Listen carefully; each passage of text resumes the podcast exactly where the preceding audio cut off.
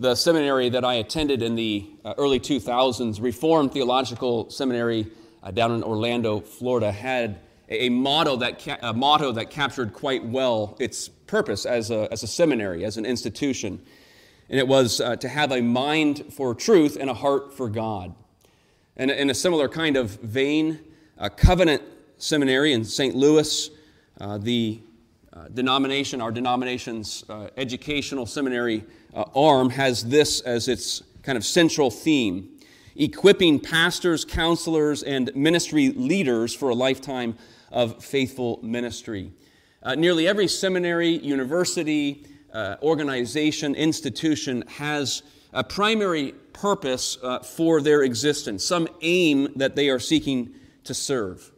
Well, this morning we are beginning a new series uh, in a book of the Bible, First John.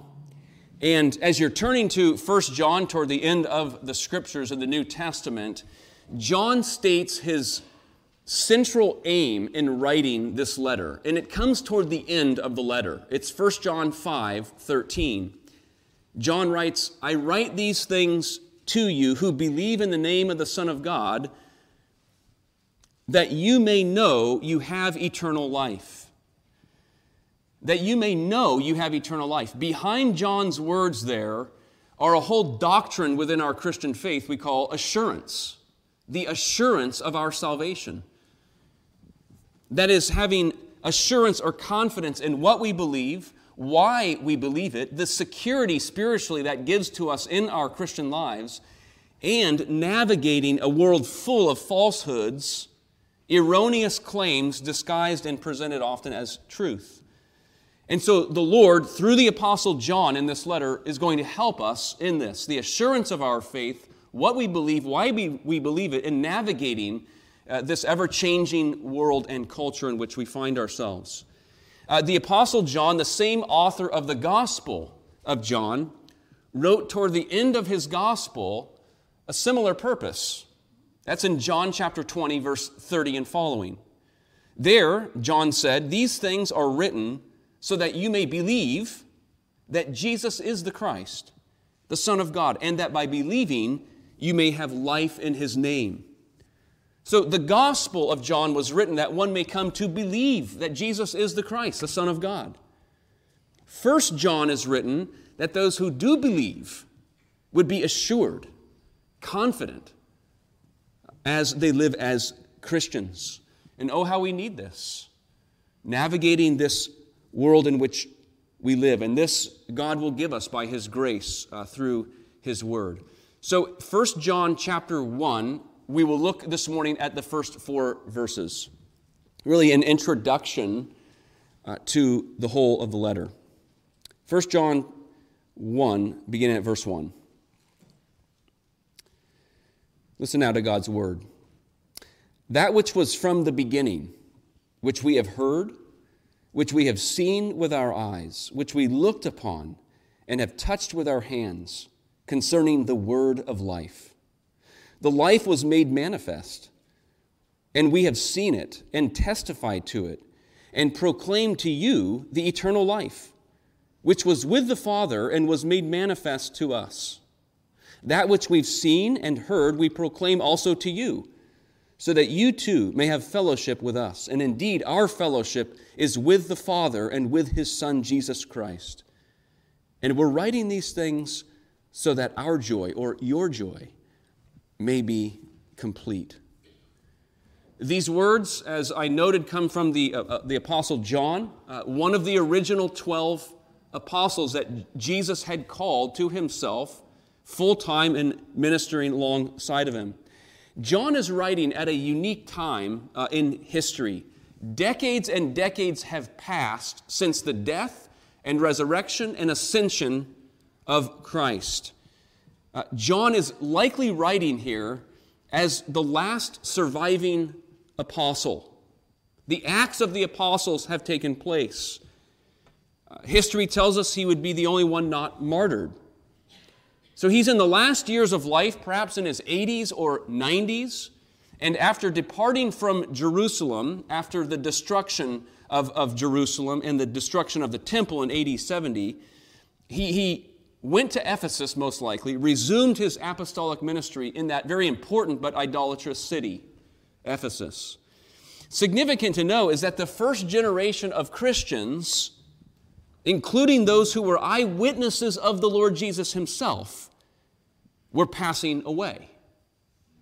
John himself is coming to the end of his own earthly life. Now, the second generation of Christians, some whom we know all the way down from history, like Polycarp, a disciple of John, or Ignatius or Clement of Rome, these first, second century Christians, along with the whole common second generation church, would now have to take up the baton of the gospel as citizens of Christ's kingdom.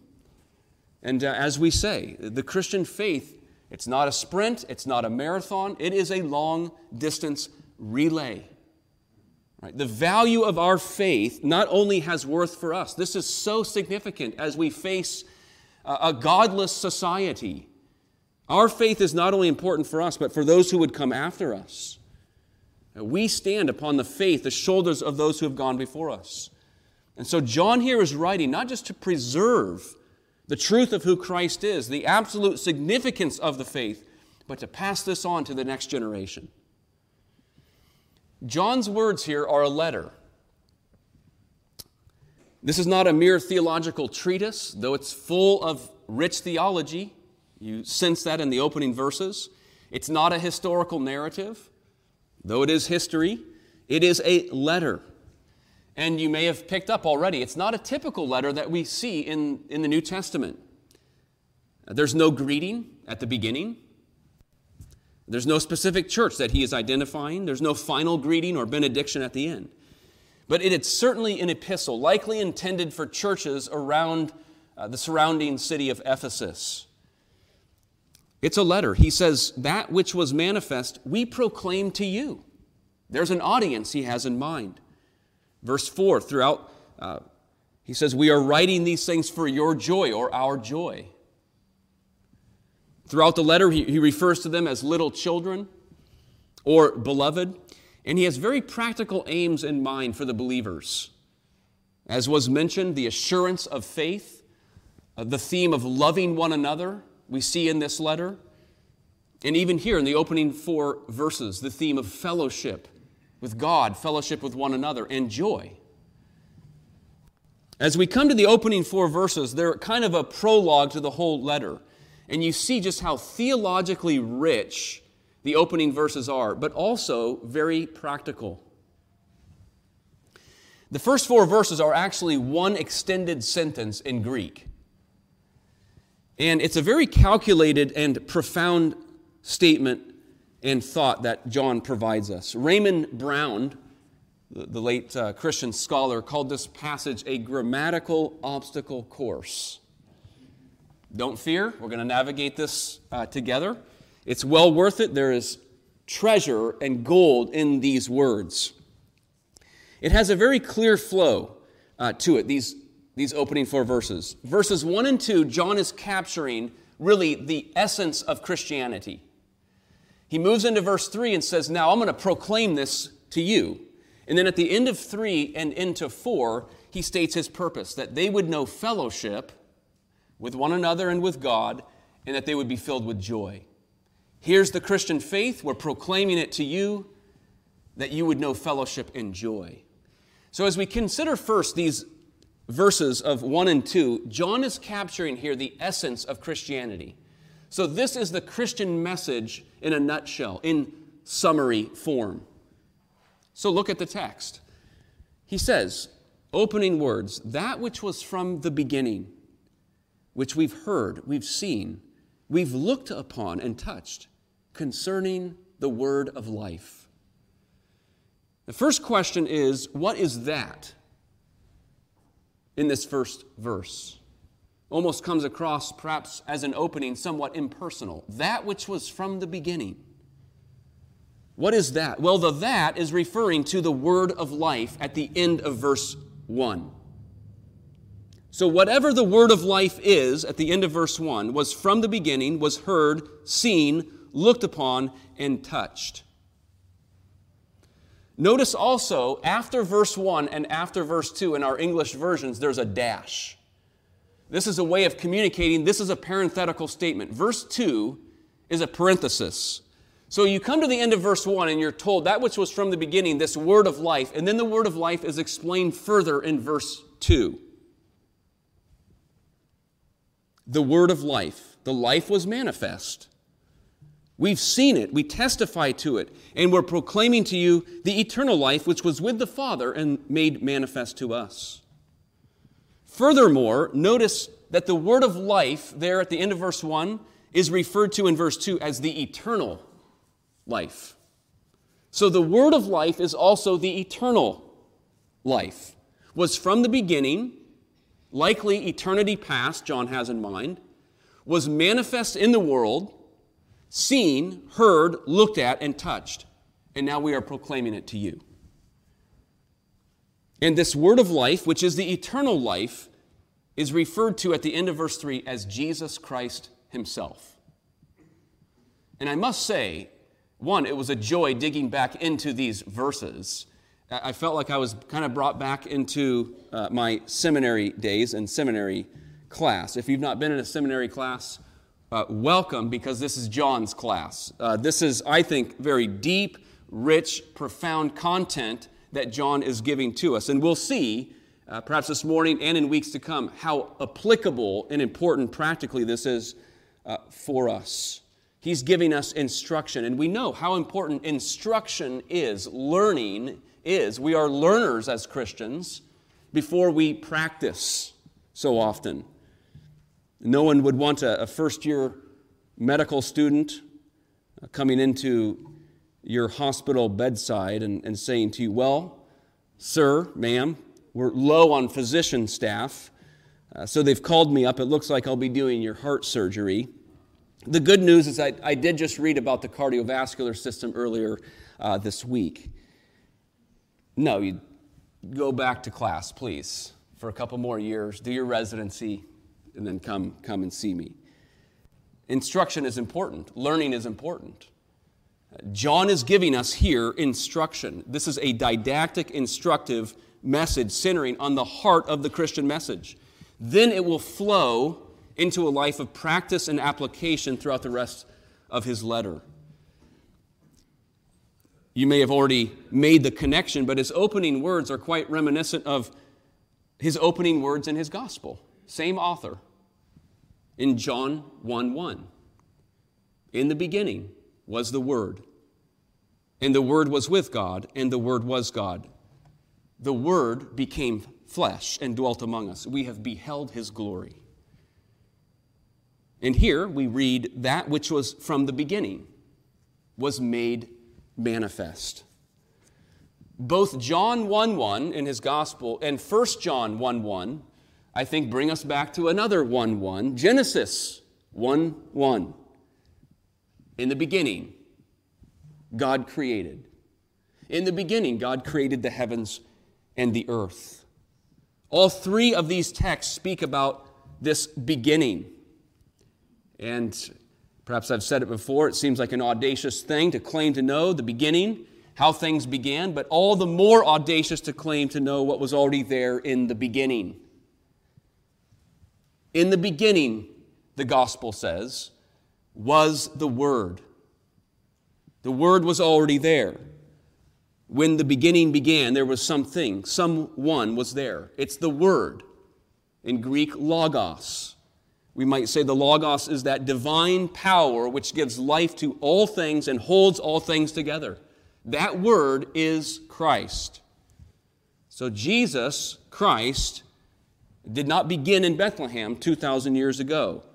John calls Jesus, in our text here, the eternal life. And then that life was manifest, taking on flesh. What's most re- remarkable about Christianity, what distinguishes it from all philosophies and worldviews is not the idea of the divine or the idea of the eternal or supernatural, but that the divine takes on flesh, humanity. That which is eternal comes into the temporal, the supernatural moves into the natural world, the infinite moves into the finite. And this comes through so powerfully as John piles on evidence after evidence of the divine taking on human flesh in the person of Christ. He says, That which was from the beginning, we heard. We have seen with our eyes. We looked upon, our hands touched. This one from eternity past who came into the world. We've seen, we've heard, we've touched.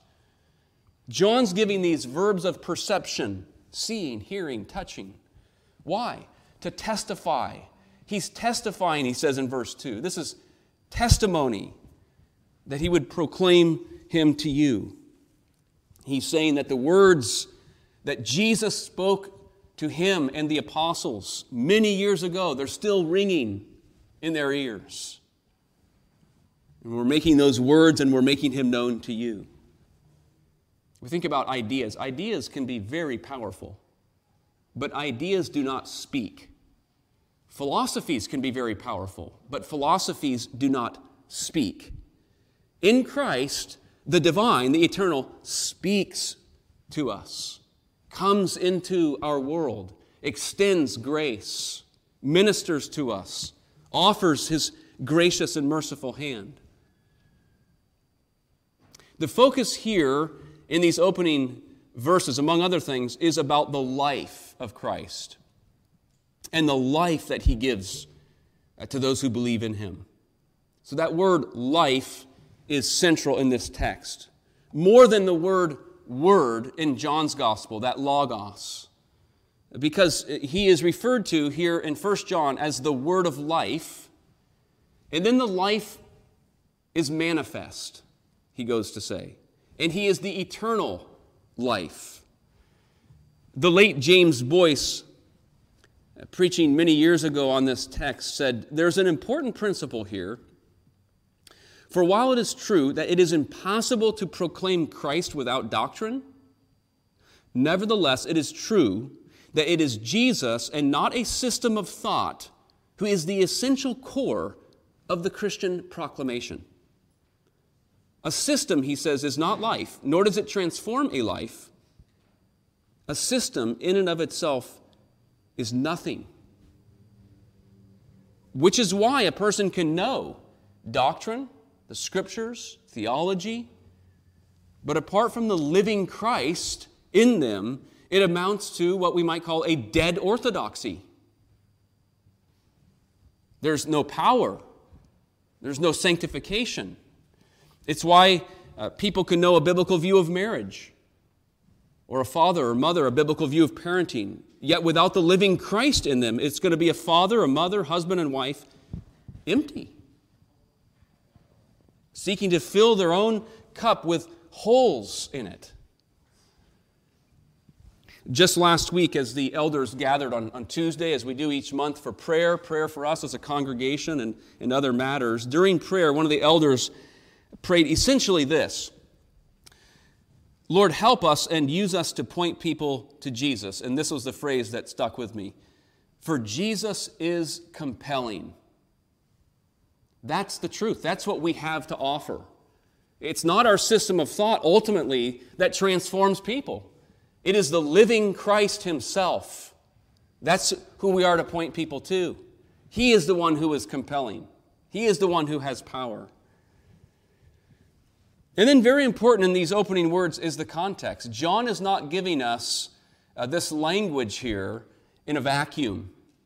He is writing in light of a falsehood and a dangerous philosophy uh, before and throughout the first century and perhaps beyond. And that's known as Gnosticism. That's what is part in part behind uh, what John is addressing. That word comes from the Greek word gnosis, meaning knowledge.